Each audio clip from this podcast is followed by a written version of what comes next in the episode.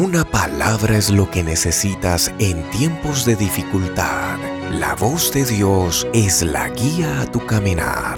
Desde el Cantón Naranjito, República del Ecuador, provincia del Guayas, Esperanza de Vida, con el reverendo Marcos Rodríguez. Bienvenidos. Vamos a buscar nuestras Biblias y vamos a hacerlo ahí en el libro de los Salmos. Vamos a compartir en esta preciosa mañana la lectura bíblica en el capítulo 139, el verso 14. Vamos a leer esta porción de las Sagradas Escrituras y lo hacemos en el nombre del Padre, del Hijo y en la comunión de su Santo y su maravilloso Espíritu te alabaré, porque formidables, maravillosas son tus obras. Estoy maravillado y mi alma lo sabe muy bien. Vamos a meditar en la palabra del Señor en esta preciosa mañana de escuela dominical. Eh, vamos a hablar acerca del poder, del agradecimiento y de la alabanza. Este Salmo 139 pues el salmista, hermano, lo divide o, lo podemos dividir en diferentes eh, eh, etapas, eh, por decir, del capítulo 139, el verso 1 al verso 6, el salmista habla de la omnisciencia de Dios, o sea, del poder de conocer y saberlo todo. Del verso 7 al verso 12, el salmista habla de la omnipresencia de Dios, la capacidad de nuestro Dios de estar presente en todas partes al mismo tiempo. Y luego en el verso 13 al verso 16, el salmista habla de la omnipotencia de nuestro Dios, ese poder que lo abarca todo. Sí, alabado el nombre del Señor Jesús. En el verso 17 al verso 18, el salmista expresa su admiración, ¿verdad? Por el poder, por la grandeza de ese Dios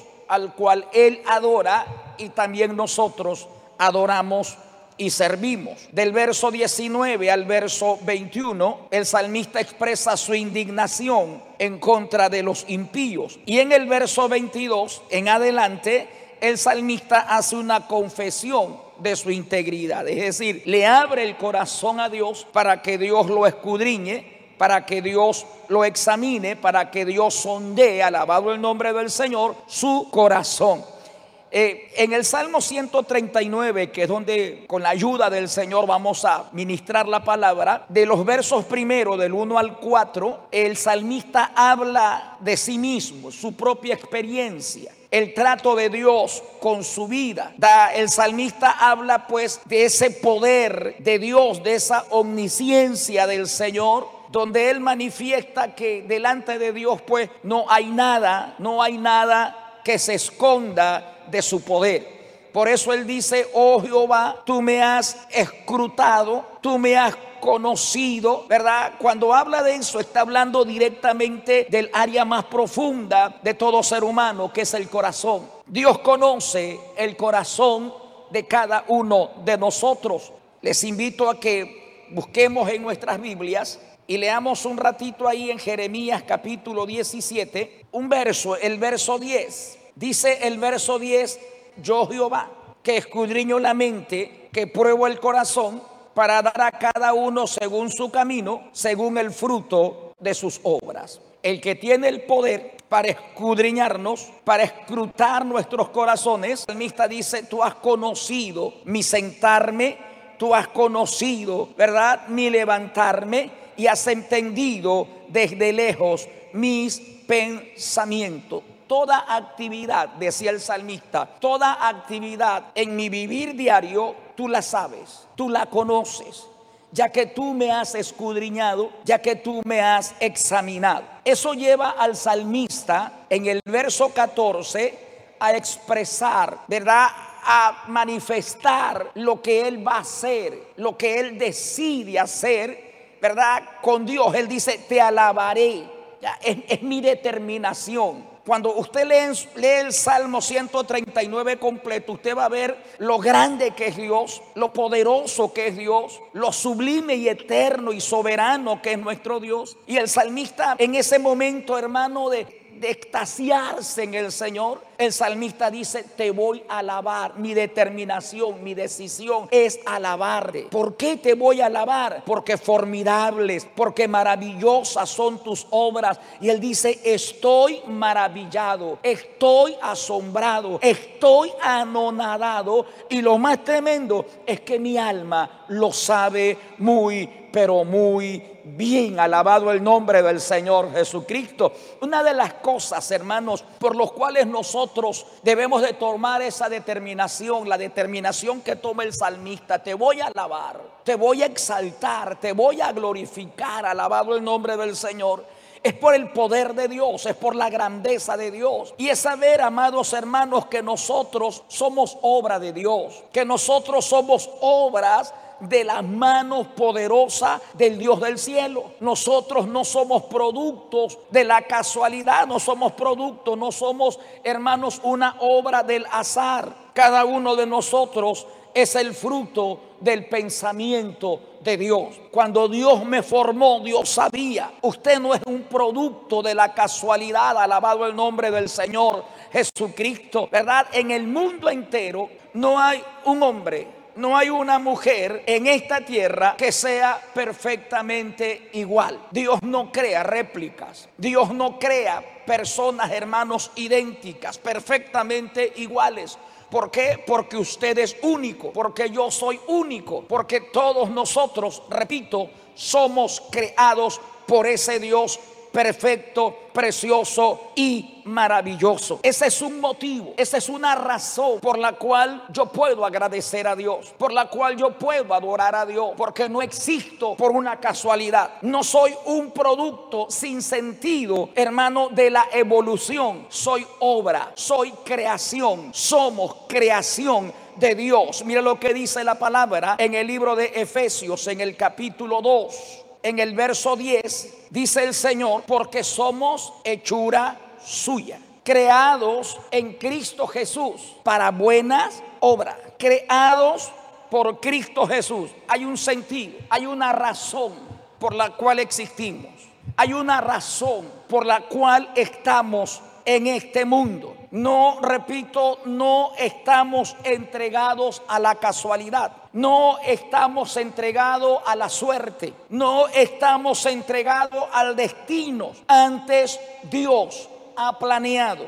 Dios ha planificado nuestras vidas tanto la suya como la mía. Dios es el que nos creó. Y la Biblia dice porque somos hechuras suyas, creados para buenas obras. Alabado el nombre del Señor. Ahora, yo no sé, mi amigo, mi hermano, usted que está ahí tal vez atravesando por momentos difíciles, usted que está ahí tal vez pasando por momentos de prueba, yo no sé si ahí en esa condición usted puede levantar sus manos y darle al Señor y saber que usted está aquí porque tiene un propósito, porque Dios tiene un propósito con su vida, porque su vida en Dios tiene un plan y tiene un propósito. Alabado el nombre del Señor Jesucristo. Por eso es que el salmista decía, te alabaré, oh Jehová. Es mi determinación, dependiendo o independientemente de mis circunstancias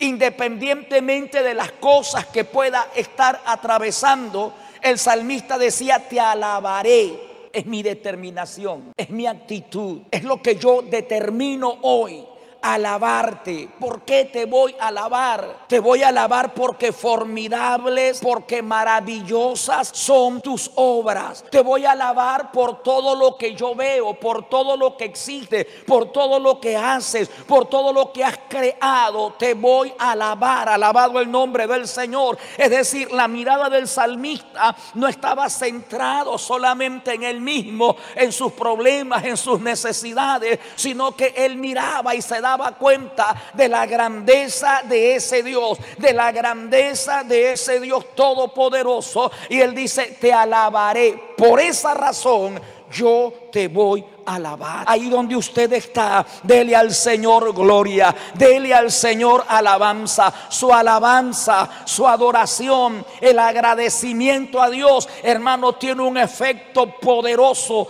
en su vida, en el aire, en la atmósfera. Ese agradecimiento a Dios tiene un poder tremendo que cambia las circunstancias de nuestras vidas. Alabado el nombre del Señor. En el libro de Romanos, en el capítulo 8, un pasaje muy conocido por todos nosotros, pero de gran significado, de un poder sobrenatural en nuestras vidas. Cuando nosotros lo entendemos y vemos que por más difícil que sea la circunstancia, mientras yo alabe a Dios, mientras yo glorifique a Dios, mi alabanza tiene un poder creador, tiene un poder que reestructura, que renueva, que fortalece, que cambia, hermano, la situación por la cual yo estoy atravesando. Miren lo que dice en el libro de Romanos capítulo 8, el verso 28. Y sabemos que, primero, a los que aman a Dios.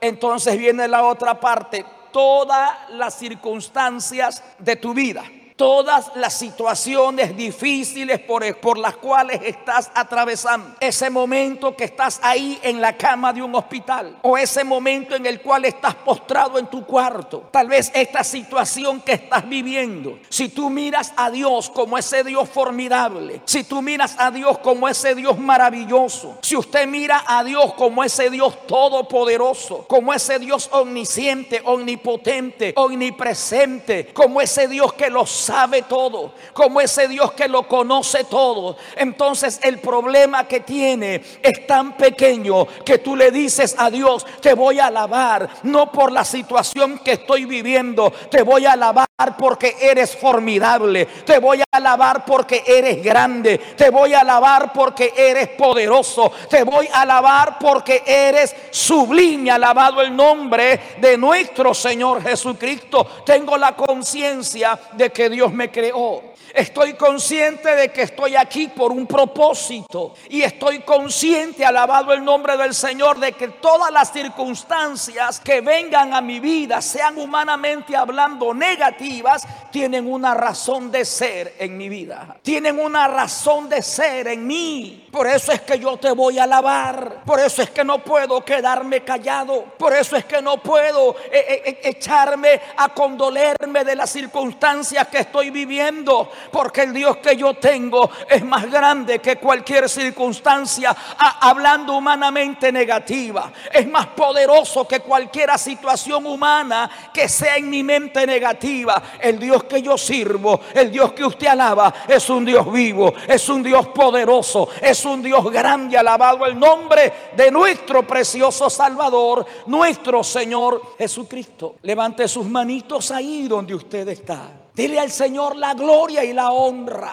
No permita que las circunstancias negativas ahoguen en usted la alabanza y el agradecimiento que tienen efectos positivos en la vida nuestra, en la vida de todo hombre y de toda mujer que sirve, que vive, que conoce, que exalta y alaba a Dios. Alabado el nombre del Señor.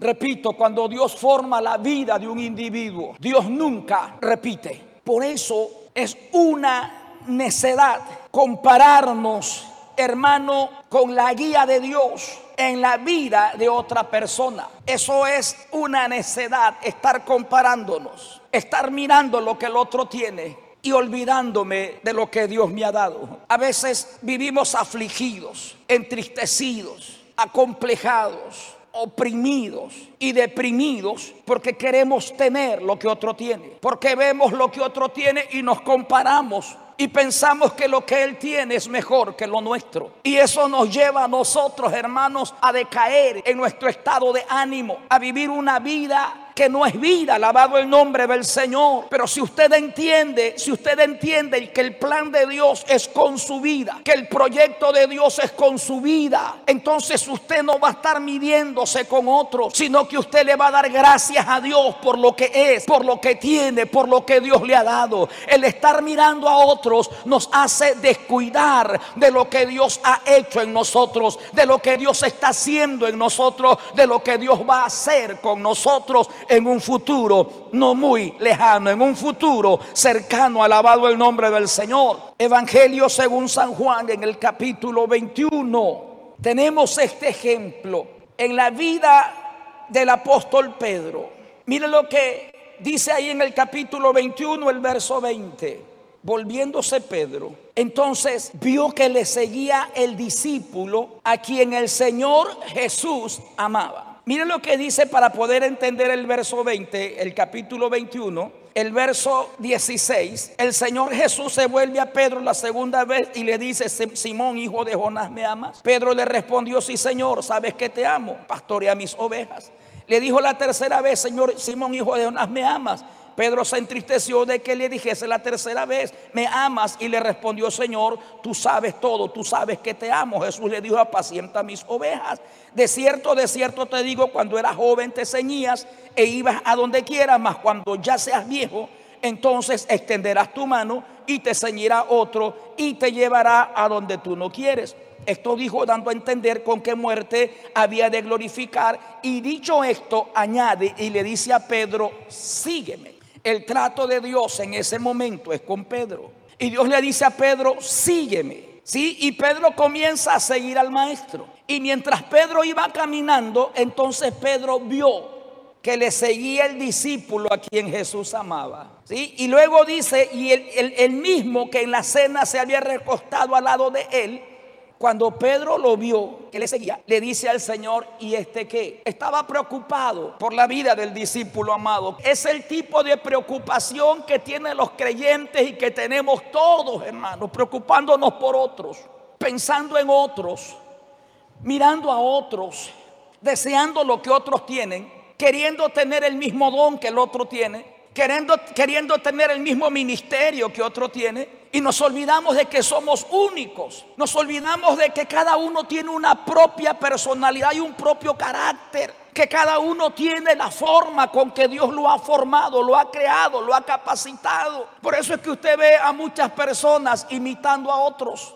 imitando su forma de vestir, imitando su forma de hablar, imitando su forma de predicar porque queremos tener lo que otro tiene y nos olvidamos, nos olvidamos de que somos creación de Dios, de que no hay otro como usted, de que no hay otro como yo aquí en la tierra, alabado el nombre del Señor y de que el propósito de Dios es directamente contigo, con tu vida. El trato que tienes ahí en ese momento es con tu vida, es con mi vida. A veces a un enfermo nos acordamos y por qué yo y por qué no él. ¿Y por qué el hermano tiene y por qué yo no tengo?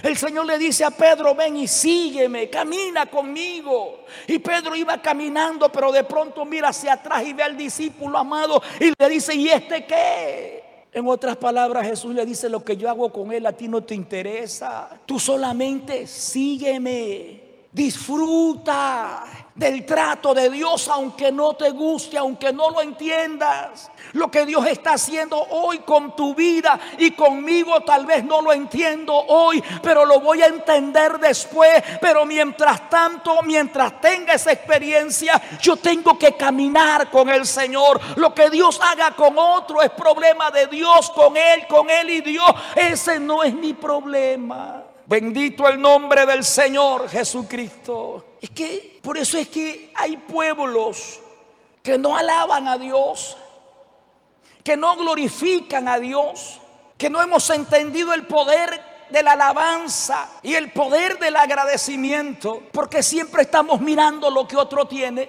siempre estamos observando lo que otro hace y nos miramos a nosotros mismos y nos olvidamos que nosotros somos exclusivos, únicos, que Dios tiene un proyecto y un plan con tu vida. Pero si vas a estar mirando lo que otro hace, no vas a alabar a Dios, no vas a glorificar a Dios, no vas a exaltar a Dios. Dios no va a obrar en tu vida mientras no entendamos nosotros, alabado el nombre del Señor, que lo de Dios es individual, lo de Dios es tuyo, lo de Dios es mío, alabado el nombre de nuestro Señor Jesucristo. Pedro comenzó a mirar a aquel que venía detrás de él y qué pasa con él. Jesús le dijo, si yo quiero que Él quede hasta que yo venga, pues a ti qué te importa, Pedro. Hay muchos creyentes, hay mucho pueblo de Dios dentro de la congregación, repito, que no disfrutan del poder de Dios y no disfrutamos de lo que Dios está haciendo. Porque siempre queremos tener lo que otro tiene. No alabamos a Dios en nuestras pruebas, porque repito, aún en las pruebas nos acordamos del hermano y él está así. ¿Y por qué él está bien y por qué estoy mal yo?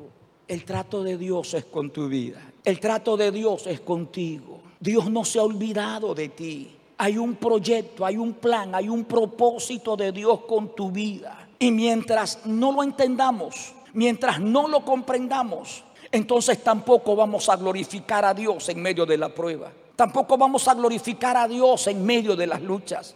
Tampoco vamos a exaltar a Dios en medio de la adversidad. Y es por eso, hermano, que muchas veces dentro del pueblo de Dios hay gente que está en los caminos del Señor, pero están llenos de resentimiento aún con el mismo Dios. Están llenos de amarguras aún con el mismo Dios. ¿Por qué? Porque ellos quieren lo que otro tiene, pero no se dan cuenta que lo que el otro tiene es de Él y lo que Dios quiere con tu vida es simplemente para ti. Alabado el nombre del Señor Jesucristo. Cristo vive para siempre. Si yo quiero que Él quede, le dice Jesús a Pedro, ¿qué, qué, te importa? Tú sigue. El llamado de Dios es contigo, el trato de Dios es contigo. El carácter que yo tengo, hermano, de acuerdo a mi carácter, es la forma como Dios va a obrar en mi corazón, como Dios va a obrar en mi vida. Recuerda que el salmista dice, yo te voy a alabar ¿Por qué te voy a alabar? Porque formidables, porque maravillosas son tus obras. Estoy maravillado y mi alma lo conoce, lo sabe mucho.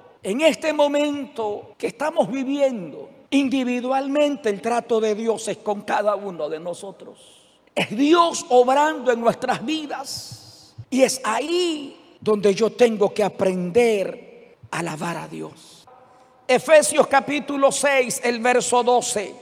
Porque no tenemos luchas contra sangre y carne, sino que las luchas nuestras son contra principados, contra potestades, contra gobernadores de las tinieblas de este siglo, contra huestes espirituales de maldad en las regiones celestes. Hay una batalla, hay una guerra campal. Satanás por destruirnos, el diablo por acabarnos, pero Dios por levantarnos, pero Dios por darnos vida. Dios para llevarnos a la patria celestial, alabado el nombre del Señor. Y nosotros no podemos ponernos al lado de Satanás quejándonos y lamentándonos y renegándonos y maldiciendo y levantando nuestra queja, bajando los brazos. Pongámonos de parte del Señor. Aunque usted no entienda, dele a Dios alabanza. Aunque usted no entienda, alabado el nombre del Señor, dele a Dios agradecimiento. Agradece a Dios por la circunstancia en que estás. Tienes vida. Dale la gloria a Dios en ese momento. Levanta tus manos, aunque no entienda dígale al Señor gracias porque hay un propósito, gracias porque tus obras son formidables, porque tus obras son maravillosas. Cristo vive para siempre. Es que la alabanza a Dios cambia las cosas. La alabanza a Dios quita la amargura que hay. Ese, ese, ese sentimiento de tristeza desaparece cuando alabas al Señor. Y a Dios no hay que alabarlo cuando las cosas las tenemos al pedir de la mano, al pedir de la boca. A Dios no hay que alabarlo cuando tienes todas las, las, bendiciones habidas y por haber. A Dios hay que alabarlo en el momento de la prueba. Es que ahí, ahí se sabe, ahí se sabe si has conocido en verdad al verdadero Dios. Ahí se sabe si en verdad has tenido una experiencia real con el Dios poderoso.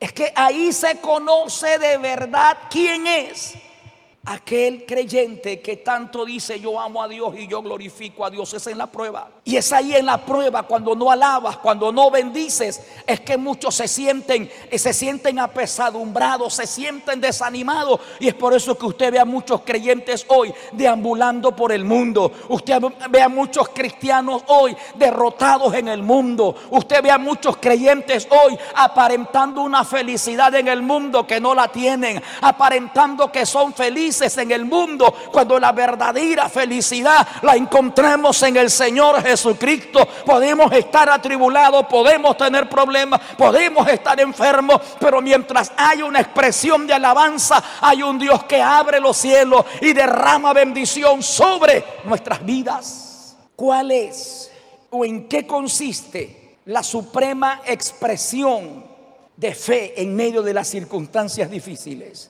Vamos un ratito a leer ahí en el segundo libro de Crónica, capítulo 20. Vamos a leer del verso 1 al verso 4. Pasadas estas cosas, aconteció que los hijos de Moab y de Amón, y con ellos otro de los amonitas, vinieron contra Josafat a la guerra.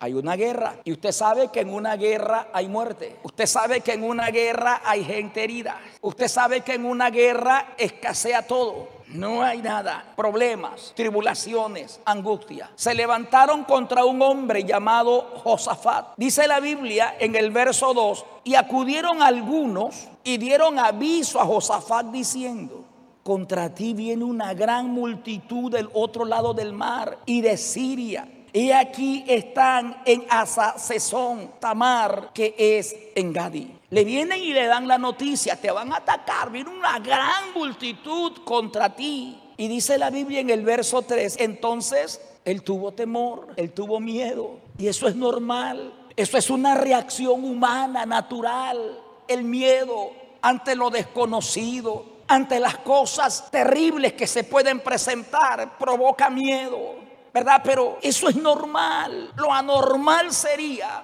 que teniendo a un Dios tan grande y poderoso yo venga y me esconda y esté escondido ahí porque tengo miedo. Lo anormal es lo que está pasando con muchos cristianos hoy.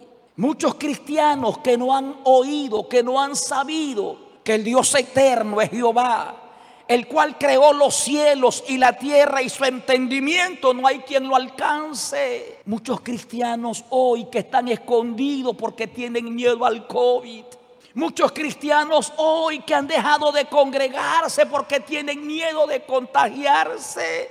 Sí, lo que está sucediendo alrededor nuestro provoca miedo. Gente que muere, gente que está postrada en las camas del hospital, sí, provoca miedo. Y eso es normal, alabado el nombre del Señor. Pero la normal sería que yo me esconda. Lo anormal sería que yo ni siquiera, hermano, pueda ir a la casa de Dios para alabarle cuando hay un culto, cuando hay una reunión del pueblo del Señor, porque tengo miedo. Dice el verso 3, entonces tuvo temor. Pero cuando conoces a Dios, esto es lo normal. El temor es lo que en verdad es normal en nuestras vidas. Pero para muchos hermanos, esto que está que hizo Josafat ¿verdad? y Josafat humilló su rostro para consultar a Jehová e hizo pregonar ayuno a todo Judá. No me escondo. Entonces me voy a refugiar donde aquel que puede socorrerme. Me voy a refugiar donde aquel que puede ayudarme. Viene un enemigo. Viene alguien que quiere destruirme. Pero yo sé que mi refugio está en Jehová. Yo sé que Dios es la fortaleza de mi vida. Yo sé que Dios es mi sombra a mi mano derecha. Están muriendo gente alrededor mío. Hay una pandemia que está acabando con la humanidad. Pero también sé que por encima de esa pandemia hay un Dios que tiene el control. Hay un Dios que tiene el dominio. Hay un Dios que pelea mi batalla. Alabado el nombre de Jesucristo de Nazaret. Levanta tus manos. Hermano, ahí en tu casa alaba a Jehová. Ahí en tu hogar, ahí donde estés, dale una alabanza a tu Dios. Aleluya. Porque esa alabanza tiene el poder para cambiar tu situación. Esa alabanza tiene el poder para cambiar tu vida. Esa alabanza tiene el poder para liberar los aires y hacer que los demonios salgan. Esa opresión desaparezca de tu vida. Cuando Josafat se enteró, tuvo miedo, pero la reacción de este hombre de Dios fue simplemente como dice el verso 3. Entonces Josafat humilló su rostro para consultar a Jehová e hizo pregonar ayuno a todo Judá. Y se reunieron los de Judá para pedir socorro, hermano. Qué, qué tremendo, ¿verdad? Cuando tú conoces quién es Dios. Cuando tú sabes que tienes a alguien que es más poderoso que la misma muerte, que el mismo diablo. Cuando sabes, hermano, que hay un Dios que dijo, yo soy la resurrección y la vida. El que cree en mí, aunque esté muerto, vivirá. Alabado el nombre del Señor. Hermano, te levantas. De pronto tu cuerpo físicamente no puede responder a la exigencia de querer moverte de donde estás. Pero hay algo que la enfermedad, hay algo que las tinieblas no pueden oprimir y deprimir. Es tu espíritu. Cuando hay un espíritu agradecido, cuando hay un espíritu que alaba a pesar de las circunstancias, aprendes a alabar a Dios. Ahí está Dios para darte la victoria en medio de esa situación tan difícil que estás atravesando. El poder el poder de la alabanza, el poder del agradecimiento. La alabanza tiene efectos positivos. El agradecer a Dios en todo y por todo produce efectos que sanan el alma. Producen efectos, hermanos, que sanan el cuerpo, que liberan la mente y que rompen las cadenas de aquellos que se sienten oprimidos y deprimidos poder en la sangre de nuestro Señor Jesucristo. Se reúnen los de Judá para pedir socorro. ¿A quién? El salmista dijo, alzaré mis ojos a los montes. ¿A quién estás pidiendo socorro, hermano? ¿Estás haciendo la columna para ir a pedir la vacuna, alabado el nombre del Señor? ¿Estás confiando más en la vacuna que en aquel que tiene el poder no solamente para sanar tu cuerpo del virus, sino para hacer que ese demonio muera, alabado el nombre del Señor? Alabado el nombre de nuestro Señor Jesucristo. Hay que refugiarse en Dios. Hay que refugiarse en Dios. Hay que, hermano, buscar el rostro del Señor. Hay miedo, sí hay miedo. Pero yo tengo que buscar el socorro que viene de lo alto. Entonces mire el verso 3. Entonces tuvo temor Josafat y se humilló. El verso 4 se reúnen los de Judá para pedir socorro a Jehová y también todas las ciudades de Judá vinieron a pedir ayuda a Jehová. ¿Tú crees que ese Dios tan grande y misericordioso, al ver un pueblo rendido, al ver un pueblo humillado, al ver al rey, al más grande hasta el más pequeño, humillado delante de su presencia, no va a enviar socorro de lo alto, alabado el nombre de nuestro Señor Jesucristo? Vamos a leer el verso 12. Usted lo puede leer completito en su casa. La oración de Josafat a su Dios. Oh Dios nuestro, no los juzgarás tú. Yo reconozco que no hay fuerza contra tan grande multitud que viene contra nosotros. No sabemos qué hacer y a ti volvemos nuestros ojos. Qué triste que muchos cristianos, en vez de refugiarse en Dios, en vez de clamar a Dios, se refugian en los brazos de aquel que provoca todo el malestar que está ocasionando tu vida. Muchos cristianos desanimados, desalentados. Muchos cristianos que hace rato dejaron de orar. Mucho pueblo de Dios que hace rato dejó de leer la Biblia. Mucho pueblo de Dios que está ahí escondido y no invocan, no claman ni alaban a aquel que los puede y que tiene el poder para libertarlo. Alabado el nombre del Señor. Tremendo dice, oh Dios nuestro, no nos vas a juzgar tú. Haz algo. Yo no tengo la fuerza, no tenemos la fuerza contra esa multitud tan grande que viene contra nosotros. No sabemos qué hacer, pero a ti vamos a volver o a ti volvemos nuestros ojos. Leamos el verso 15. Vamos a leer el verso 13. Entonces todo Judá estaba en pie delante de Jehová con sus niños, sus mujeres. Tenían miedo. ¿Sabes en quién has puesto tu confianza? ¿Sabes tú, estás claro quién es Dios? ¿Quién es el Dios en el cual tú has creído? Mire que estaba todo el mundo en un ambiente de guerra. Ellos no fueron a armarse, ellos no fueron a buscar armas, ellos no fueron a pertrechar su sitio. Ellos simplemente lo que hicieron fue reunirse, buscaron el lugar adecuado, el sitio para pedir ayuda. está en nuestras rodillas. El lugar para reunirnos y clamar está en la gran asamblea, en, gran, en la gran casa de Dios, en el lugar donde podemos humillarnos y decirle al Señor, mira esta pandemia que está azotando al mundo entero. Mira esta pandemia, Señor, que está matando a muchas vidas, pero aquí estamos. No hay fuerza en nosotros. Mira la enfermedad que ha tocado mi cuerpo. Mira la situación que estoy viviendo. Tal vez no tengo trabajo, tal vez estoy pasando por momentos difíciles y duros, pero aquí estoy en tu presencia implorando tu misericordia. Pero mientras eso suceda, yo estoy alabando a Dios. No me quejo, no me lamento de mi suerte, no me lamento, hermano, de lo que estoy viviendo, porque sé que Dios tiene el control de todas las cosas porque sé que Dios tiene el dominio de todas las cosas. Porque Él está en el cielo, Él está centrado en su trono. Yo soy su hijo, alabado el nombre del Señor. Y Él no va a permitir en mi vida nada de lo que yo no pueda resistir. Alabado el nombre del Señor, no me va a dejar solo. Usted que está ahí postrado en esa cama. Y usted que tal vez que está siendo atacado en su mente por las tinieblas. Usted que está siendo atacado por el poder de los demonios. Entienda que usted no está solo. Entienda que usted no está solo. Ahí está el poderoso de Israel con usted. Basta de quejarse, de lamentarse. Basta de renegar con tu esposa, de maldecir a tus hijos. Basta de renegar de tu propia suerte. Levanta tus manos al cielo y dale la gloria al Señor y vas a ver como tu lamento se convierte en gozo, tu tristeza en alegría. Hay poder en el nombre de Jesucristo de Nazaret. Si ahí en la condición donde usted se encuentra comienzas a alabar a Dios, ahí Dios puede sanar tu cuerpo. Ahí Dios puede proveer y satisfacer tu necesidad. Ahí Dios puede desatar tus cadenas.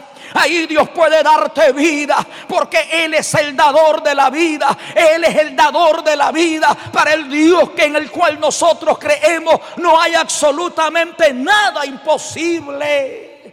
Basta de estarte lamentando de mirarte en un espejo y eres el pobre cristiano. Basta ya de estar como Asad. Asad dijo, estos impíos han alcanzado riqueza y yo he limpiado mi corazón, he lavado mis manos, que el Señor reprenda al diablo. En vez de quejarte, invierte el tiempo alabando, invierte el tiempo agradeciendo, cántale al Señor una alabanza, dale la gloria a Jesús. Recuerdo en el momento que Dios permitió que mi cuerpo sea tocado por esta leucemia y estaba en el hospital en Solca y estaba ahí con suero, con oxígeno y una opresión y una angustia terrible. No podía estar acostado, no podía estar parado, no podía estar sentado y una desesperación que no sabía qué hacer. Y yo no sabía, no podía dormir, no podía orar, no podía invocar al Señor. Pero vino la voz del Espíritu Santo que me dijo, alábame. Hay gente que dice que, que, Dios no habla y critica a aquellos que dicen que Dios me dijo. Pero mi Dios es un Dios vivo. Pero mi Dios es un Dios poderoso. Pero mi Dios habla. Alabado el nombre del Señor. Pero mi Dios trata, mi Dios se revela. El Dios tiene comunión con sus hijos. Alabado el nombre del Señor. Y mientras yo estaba en esa angustia que no sabía qué hacer, una desesperación, escuché la voz del Espíritu Santo que me dijo, alábame. Y no podía alabar, no podía cantar, solamente comencé a silbar ese coro, la sangre de Cristo tiene poder. Y comencé a hacerlo ahí, ahí, comencé a hacerlo. Y a la medida que iba soltando la alabanza, a esa medida yo iba sintiendo que la paz de Dios llegaba a mi corazón. A esa medida iba sintiendo que el Espíritu Santo comenzaba a ministrar a mi vida. Aleluya. Es que mientras no hay alabanza, ¿cómo Dios se puede glorificar? Mientras no hay alguien que haga expresiones de fe, que haga, hermano, confesión de fe en medio del problema, cómo Dios puede obrar en tu vida, cómo Dios puede manifestar su gloria, cómo Dios puede levantar y cómo Dios puede proveer. Si solamente renegando en contra del Señor estás, si solamente murmurando de Dios estás. Esta gente desde el más pequeño estuvieron ahí buscando a Dios. No hay fuerza en nosotros. No hay medicina tal vez que pueda curar tu enfermedad. Pero te digo algo, hay un Dios que sana Yo soy testigo del poder de Dios. Yo vivo por milagro de Dios. Yo he visto a Dios obrando en mi vida. Y yo sé que este Dios que yo te predico es un Dios que tiene poder. Es un Dios que tiene el poder para cambiar tu lamento en gozo y en alegría. Alabado el nombre del Señor. Si solamente pudieras agradecer a Dios. Por eso David dijo, te alabaré. Estoy tan maravillado, estoy tan asombrado él decía, aún no está la palabra en mí, tú la conoces, me has escudriñado. Como rey de Israel, nadie podía ocultar el pensamiento del rey. Todo lo que el rey pensaba estaba en oculto, pero delante del rey de reyes no hay nada en oculto, no hay nada escondido. Y Dios conocía al salmista, sabía quién era el salmista. Por eso él decía, te voy a alabar, te voy a adorar, porque formidables, maravillosas son tus obras. Esa actitud es la que debe de haber en todo cristiano. Esa actitud es la que debe de haber en el pueblo de Dios. Usted no puede venir a la casa del Señor ahí todo. Si vienes desanimado, si vienes desalentado, es ahí donde tienes que levantarte porque estás en la presencia del Todopoderoso. Es que muchos piensan es que si voy así inspiro lástima a Dios. No, nosotros no estamos para inspirar lástima a nadie. Dios nos ha levantado para demostrar en nosotros su poder. Dios te ha levantado para demostrar en tu vida que Él es poderoso, no para inspirar lástima a nadie, sino para demostrar que Dios es poderoso. Alabado el nombre de nuestro Señor Jesucristo. El verso 12 dice, oh Dios nuestro, ¿no los juzgará tú? Porque en nosotros no hay fuerza contra tan grande multitud que viene contra nosotros. No sabemos qué hacer. Y a ti volvemos nuestros ojos. Yo no sé qué hacer, pero me vuelvo a mi Dios. Así como los ojos de los sirvientes, de los esclavos, miran, ¿verdad?, a las manos de sus señores. Así mis ojos miran a ti hasta que tengas, oh Dios, misericordia de mi vida. Hasta que tengas compasión de mi vida. Hermano, si yo me humillo delante de Él y lo adoro y lo exalto, ¿Usted no cree que Dios va a poner su mano o la va a mover y me va a levantar y me va a poner en un lugar alto y espacioso? Por eso decía el salmista, Él es el que levanta mi cabeza. Él es el que hace mis pies como de siervas. Él me hace habitar en mis alturas espirituales. Me levanto por encima del problema. Me levanto por encima de la dificultad. Él es el que me toma de su mano derecha y el que me guía según su consejo. Ese es el Dios a quien nosotros adoramos. Hermano, ese es el Dios a quien usted alaba. Ese es el Dios a quien usted sigue, a quien usted sirve. Hoy estás tomando una copita, hermano, del vaso que el Señor Jesucristo tomó. El Señor Jesucristo dijo, para esto he venido, así que estoy dispuesto. Estamos viendo el problema serio en la vida de este rey. Una grande multitud venía contra él. Pero él lo primero que hace es que tiene miedo, sí, pero mi miedo lo desahogo, me refugio en Dios, confío en el Señor. El verso 15 dice, y dijo, oíd Judá, todo Judá, y vosotros moradores de Jerusalén. Viene la palabra del Señor. Viene a través del profeta Zacarías. Viene el Espíritu de Dios. En medio de la reunión, cuando hay un pueblo humillado, entonces llega la palabra de Dios, llega el auxilio de Dios, llega el socorro de Dios. Y entonces en medio se para, se para el profeta y dice, y dijo, oigan Judá, vosotros moradores de Jerusalén y tu rey Josafá. Jehová dice así, escucha la palabra de Dios en esta mañana. Escucha, hermano, tú que estás ahí clamando, tú que estás ahí refugiándote en Dios, a pesar de que tienes miedo, a pesar de que estás pasando por momentos difíciles, escucha la voz de Dios en esta mañana. Oye lo que Jehová tu Dios te dice en esta mañana, no temas. No te amedrentes delante de esta multitud, delante de esta enfermedad, delante de esta situación económica, delante de lo que estás atravesando. No te amedrentes, porque no es tu guerra, sino de Dios. Es que Dios ha permitido todo esto para demostrar en ti su poder para demostrar en ti en quién has creído. Es que a Dios no lo vamos a conocer, hermano, en la bonanza, en la paz. A Dios lo vamos a conocer en la tempestad. A Dios lo vamos a conocer en medio de los problemas de la vida. En medio, hermano, de las enfermedades, cuando ya no hay esperanza. Cuando la gente te dice no hay nada más que hacer. Cuando el médico dice no tengo más opción. Entonces Dios se presenta como lo que es Él. El gran yo soy, la roca eterna, la vida eterna. Se presenta el Salvador de tu alma. Tu rey Josafat Jehová dice así, no temas, no te amedrentes delante de esta multitud tan grande, porque no es vuestra la guerra, sino de Dios. Mañana descenderéis contra ellos. He aquí que ellos subirán por la cuesta de Cis y los hallaréis junto al arroyo antes del desierto de Jeruel. No habrá para que peleen vosotros en este caso. Hermano, Jehová es un Dios de guerra. Jehová está contigo, varón esforzado y valiente. Jehová está con nosotros. Nuestro refugio es el Dios de Jacob. Nuestra fortaleza es el Dios de Israel. Él es mi pronto auxilio en la tribulación. Él es mi socorro en medio de la angustia. ¿A quién iré si solamente en ti he encontrado palabra de vida eterna? Él es el que me toma de la mano derecha. Él es que dice que Él es sombra a mi mano derecha. Él le dice al Josafat, le dice, no temas. Y en el verso 17 dice, no habrá para que peleen vosotros en este caso. ¿Sabe dónde ganó Josafat la guerra? ¿Sabe dónde el pueblo ganó la guerra? Cuando Josafat se humilló delante de Dios. No, no, Josafat no se puso a renegar como lo estás haciendo tú. Josafat no se puso a maldecir su suerte como lo hacen muchos mal llamados cristianos.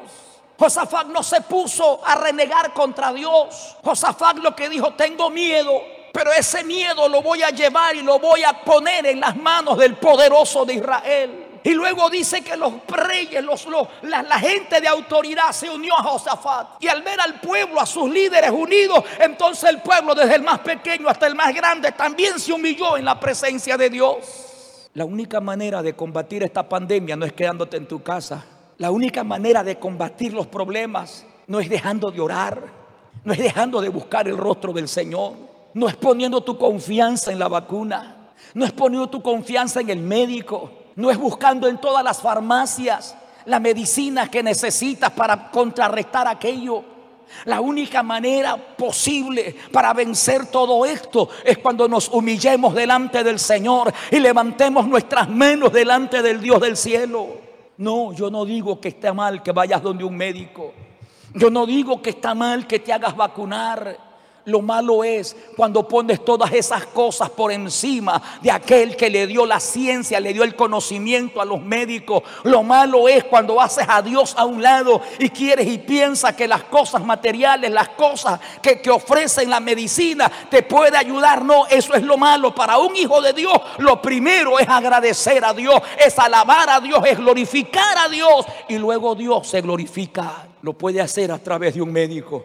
Lo puede hacer a través de la medicina o lo puede hacer directamente Él porque Él es poderoso y Él es soberano para hacer las cosas. No habrá para que peleéis vosotros en este caso. Entonces Dios le dice, párense, quédese inquieto, vean la salvación de Jehová con vosotros, oh Judá y Jerusalén, no temas, no desmayes, salgan mañana contra ellos, porque Jehová estará con vosotros. Ahora, mire la respuesta de fe de Josafat. Mire, después que él dice que tenía miedo, se humilló, recibió la fuerza de Dios. Él es mi fuerza, Él es mi fortaleza. Mire lo que dice ahí en el verso 22.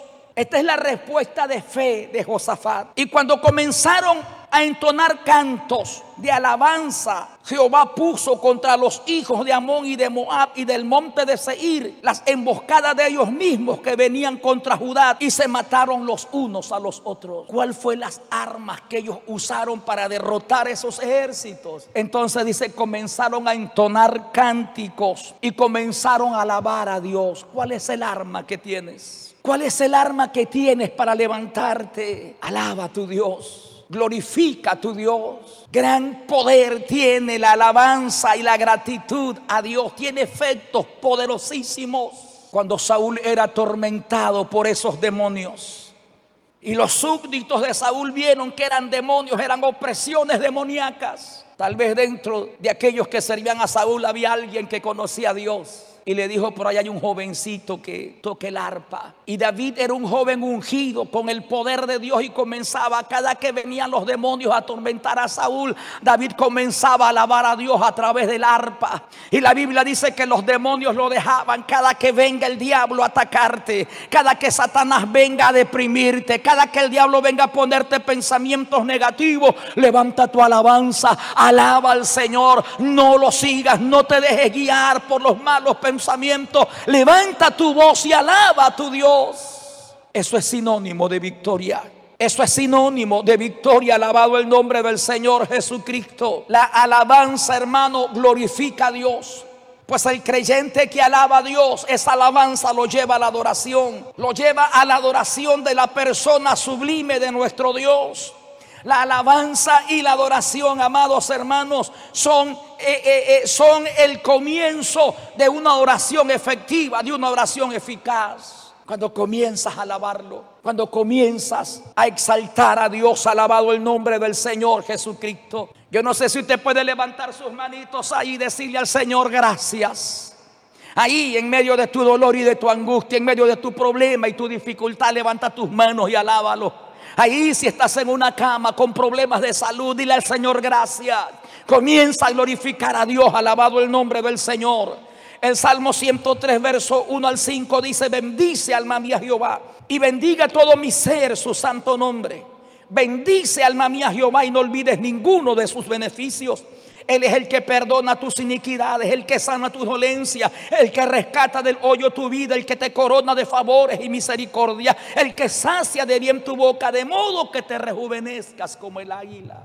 ¿Cuáles son los beneficios de Dios? Por los cuales tienes que hablar con tu alma y decirle, bendice alma mía Jehová. Pues simplemente, mi querido hermano, mi querido amigo, el que perdona todas tus iniquidades, el que es poderoso para sanar tus dolencias, el que ha rescatado del hoyo tu vida, el que te ha coronado de favores y misericordia, el que ha saciado de bien tu boca, de modo que te rejuvenezcas como el águila. Leamos otro salmo, el Salmo 50, el verso 14, sacrifica a Dios alabanza. Hay momentos en que no, no es fácil alabarlo. Hay momentos en que no es fácil alabarlo. Hay momentos cuando el dolor, hay momentos cuando la angustia invade el corazón, cuando no sale nada, cuando no se puede. Pero ahí es cuando el salmista dice, sacrifica alabanza. Ahí sacrifica una palabra, gracias Señor, aunque no lo entiendas, aunque no lo comprendas. Porque aquí no es asunto de entender, es asunto de obedecer. Tal vez en este momento estás pasando por una situación tan fuerte, tan dura, tan crítica. Y tal vez no te sale una palabra de gratitud y comienzas a preguntar por qué. ¿Por qué tengo que alabarlo si estás enfermo? Si tal vez eres el proveedor de la familia y no hay quien te provea, quien te dé. Tal vez la preocupación al ver a tus hijos, al ver a tu esposo, a tu esposa enferma. Y tal vez sientes que no puede, pero ahí sacrifica a Dios alabanza. Dile gracias Señor. No hay justo desamparado ni su simiente que mendigue un pan. Ahí Dios proveerá. Ahí Dios obrará. Ahí Dios abrirá caminos en el desierto Ahí Dios hará que de la peña brote agua. Ahí Dios tendrá algún cuervo que lleve algo para tu hogar y para tu familia. Ahí Dios abrirá caminos en el desierto. Ahí Dios comenzará a bendecirte cuando comiences a adorarle, cuando comiences a alabarle. Las tinieblas se van y llega la luz y el poder del evangelio, el poder de la presencia de Dios a tu vida. El verso 15 de ese Salmo 51 dice, entonces, e invócame, e invócame en el día de la angustia. Y mira la respuesta, te voy a librar. Y como resultado de esa liberación poderosa, entonces tú me vas a honrar. E invócame en el día de la angustia. Y Él dice, yo te voy a librar. ¿Qué más invitación quieres? ¿Qué más quieres? ¿O oh, estás esperando que un ángel te diga, invoca a Dios? Escucha la palabra de Dios. Escucha la voz de Dios en esta mañana. Invócalo ahí en la angustia, invócalo, Él te va a librar. Pero cuando te levantes, cuando Dios te haga la obra que Él quiera hacer en tu vida, honralo.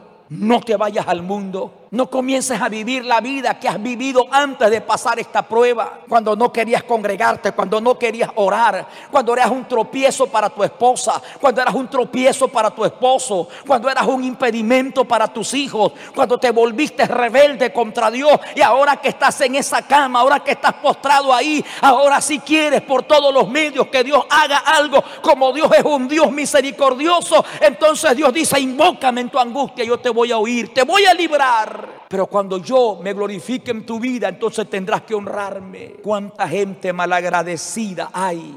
¿Cuánta gente malagradecida hay con Dios? Que han hecho como Esaú. Por un bocado de comida vendieron la bendición. ¿Cuánta gente por usar pantalones, por maquillarse, por cortarse el cabello? ¿Cuánta gente, hermano, porque tal vez aquí no podían hacer lo que el mundo les daba? Se olvidaron de las bendiciones de Dios y ahí están en el mundo. ¿Cuántos milagros recibieron esas personas? ¿Cuántos milagros recibieron esas vidas? Y hoy en vez de glorificar a Dios, están glorificando a aquel que los postró, aquel que les robó la paz, aquel que le robó la felicidad, aquel que destruyó su hogar, aquel que destruyó su matrimonio, aquel que destruyó la vida, la felicidad de sus hijos. Hoy están honrándole en vez de honrar a aquel que ha peleado y pelea tu batalla. Salmo 139, el versículo 14 dice, te alabaré de entonces. Te voy a alabar, es mi propuesta, es mi desafío, es mi reto, es mi meta, es mi disposición, yo te voy a alabar. ¿En qué momento? En todo momento, en todo tiempo,